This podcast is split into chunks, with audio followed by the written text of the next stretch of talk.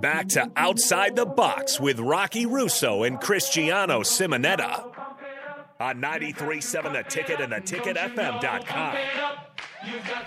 Welcome back to Outside the Box. It's 8:47 local time. Cristiano Simonetta alongside with Stars head coach Rocky Russo and forwards Gleb Remyev and Yu Sato. We have a winner, Rocky. Four pack to Saturday's game at the Icebox against the Lancers Princess Night slash Date Night.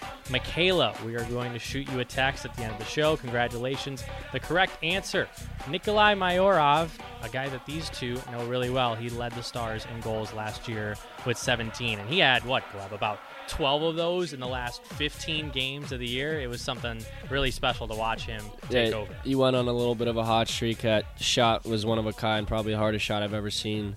But yeah, he, he knew how to use it, and he could put the puck in the back of the net. And every time he scored, he kind of acted like it was his first goal, which I loved. You know, kind of like Ovechkin, but something special to watch that kid shoot. Well, I hope it was worth it because gave up about 47 draft picks to get the darn kid and and we're paying the price for it right now looking at what we have in in uh, draft picks for this upcoming year. I know tri-city I, I think we had to give up somebody's firstborn child for that trade too. So We got the first round pick back in a good uh, trade that brought over Joey Pierce, which was pretty cool too. Uh, the trade with Des Moines sent Zach Hurt all the other way. So yeah, it, well, it we we did get the first round pick back, and Yes. and I'm thrilled with who we picked. Obviously, with Caden and. Barrico, but they picked two spots ahead of us Mm-hmm. in our in our slot. Arseny Sergeyev. absolutely.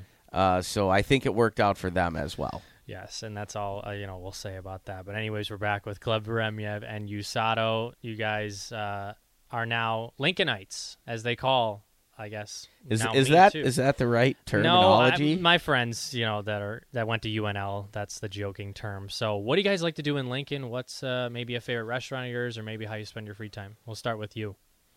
Uh, my favorite place to eat.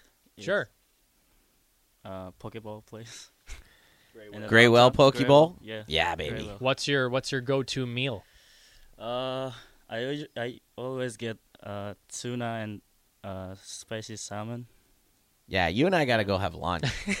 That's my spot. In fact, I got uh, I got Mastro in the Secret Santa, uh, and uh, and everybody he said everybody was busting his chops about eating at at Gray Whale Poke Bowl, and I love going there. So Place is amazing. I got him a gift card for for Gray Whale for for Christmas. But uh, now that I know Sato's into it too, Gleb, we'll we'll go have some lunch one day. We'll have uh, Mr. Fernandez buy us lunch. He won't know, but he won't mind either. They're not sponsored by the Stars, but maybe they maybe they will be. Well, let's get in there and see if we could come up with a sponsorship deal. Gray Whale, Gray Whale Poke Bowl, if you're listening, I know there's a Gray Whale Sushi. Uh, there's a couple of those in town, right? One downtown and, and one over on O Street. So Yep. uh, I think we can strike up a deal here. We've got a lot of Gray Whale supporters with the Lincoln Stars. Gleb, what about you? Um, I kind of hopped on the Pepper Jacks. I've never heard of it before, but it's right by the rink. Uh, stopped one time, and I, I was really pleased with their their cheesesteaks. Very very good food. Carter, thumbs up, thumbs down, our producer on Pepper Jacks. What do you think? You never had Pepper Jacks? Oh my gosh. Oh my! They're, that's really good. What about you? I, I like uh, Pepper Jackson, and obviously, I am I, I live for four years in the Philly area. You're you're there, right? So I'm a little bit of a cheesesteak snob, um, but I thought their cheesesteak was pretty darn good. So I think both those guys picked uh, pre- picked pretty great spots. Uh, what I've been doing is I've been uh, cruising around downtown before all of our home games, and uh, and getting some different local food. Uh, I usually grab something to eat on my way to the rink before a home game, and so there's a gyro place downtown that's awesome. Uh, there's a couple different sushi places downtown that I really like. Um, I try to steer clear of the uh, the chain stuff because we can get that anytime. I can get a Chipotle burrito anywhere, but muchachos, so good. muchachos burritos on I think it's 11th. The Hatch Mac burrito, like oh my lord, like that thing is unbelievable. I saw a coach eating it one day uh, before a game, and I got my eyes on it, and that's the only thing I wanted for a week. So I made Dulce drop me off there one day, and I was not disappointed at all. Very oh, it's so burrito. good. I'm gonna give this place some free advertising. El Chaparro. It's a small little hole in the wall place on South 13th Street. I remember I took Mastro and Kosis and Nelson there, and they go like five times a month now. So El Chaparro, very very good spot. See, you're you're uh, you're challenging my my Mexican food taste because I lived in Amarillo, Texas for Yes. seven years, and so I will definitely go Yes. there. The other place that I really like that is a, a little hole in the wall is Mulberry's Barbecue. Yes. And Mulberry's is uh, you know again coming from Texas it was it was Mexican food and it was barbecue and the brisket and the burnt ends were off the chain in in Amarillo and Mulberry's lives up to that absolutely all day 7 days a week Mr. Fernandez our owner every time he comes into town he goes to Mulberry's he loves that place What about you guys? Is there maybe a spot besides you know the basic ones that maybe you've heard about? Something in Lincoln. It doesn't even have to be food. Like something on, on your off day. What have you been doing uh, when you have those few off days and get a chance to you know be a 16 to 20 year old and not think about hockey 24 seven? It's a good question. Trying to think here. Um, Didn't most of the- somebody go to the zoo yesterday yeah, some of the guys went went to the zoo, The Lincoln Zoo. Omaha Zoo. Oh, how is that? Or did you I- not go? You didn't get the invite? No, we we were watching the Beanpot, but other guys went. It's just Yeah. hockey. Yeah, we Centric rather these wanted two. to watch the Good Bean answer. Pot. Yeah, and and I mean the Beanpot obviously is a pretty special tournament every year, and and uh, so that's a pretty good excuse. But but I think it's cool that those guys got out and got on the road, got to Omaha, and and went to the Omaha Zoo. My my daughter's got some uh, some gift cards to go there, so we're looking forward to going in the spring. Um, you know, we've been we've been over to uh, the little lake there off of Van Dorn.